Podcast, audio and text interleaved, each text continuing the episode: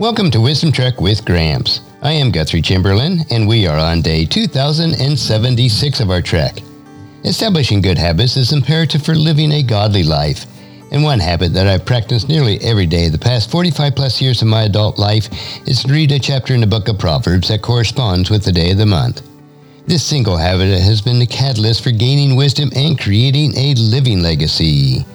Adopting this habit can do the same for your life. The realization that God's wisdom is the only true wisdom drives me to seek out God's wisdom each day. And there's no better way to do this than to meditate on God's book of wisdom.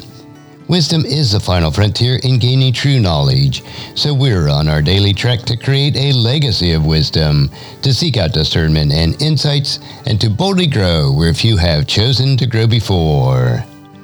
The Book of Proverbs, Chapter 5 Avoid Immoral Women. My son, pay attention to my wisdom. Listen carefully to my wise counsel. Then you will show discernment, and your lips will express what you have learned.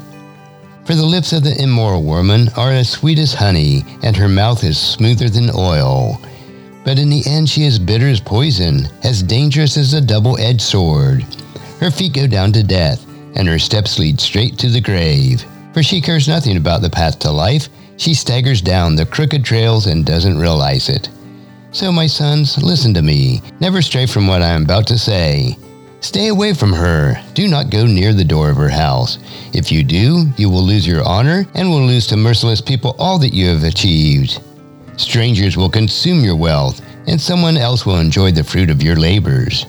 In the end, you will groan in anguish when disease consumes your body, and you will say, How I hated discipline! If only I had not ignored all the warnings. Oh, why didn't I listen to my teachers? Why didn't I pay attention to my instructors? I have come to the brink of utter ruin, and now I face public disgrace. Drink water from your own well. Share your love only with your wife. Why spill the waters of your springs in the streets, having sex with just anyone? You should reserve it for yourself. Never share it with strangers. Let your wife be a fountain of blessing for you. Rejoice in the wife of your youth. She is a loving deer, a graceful doe. Let her breast satisfy you always. May you always be captivated by her love. Why be captivated, my son, by an immoral woman, or fondle the breast of a promiscuous woman? For the Lord sees clearly what a man does, examining every path he takes. An evil man is held captive by his own sin.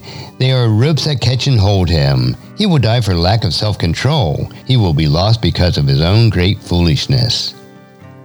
And as you ponder Proverbs 5, please encourage your friends and family to join us and then come along with us tomorrow for another day of Wisdom Trek, creating a legacy.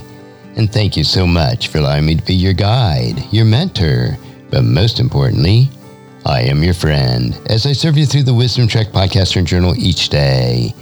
And as we take this trek of life together, let us always live abundantly, love unconditionally, listen intentionally, learn continuously, lend to others generously, lead with integrity, and leave a living legacy each day. I am Guthrie Chamberlain, reminding you to keep moving forward, enjoy your journey, and create a great day every day. See you next time for more daily wisdom.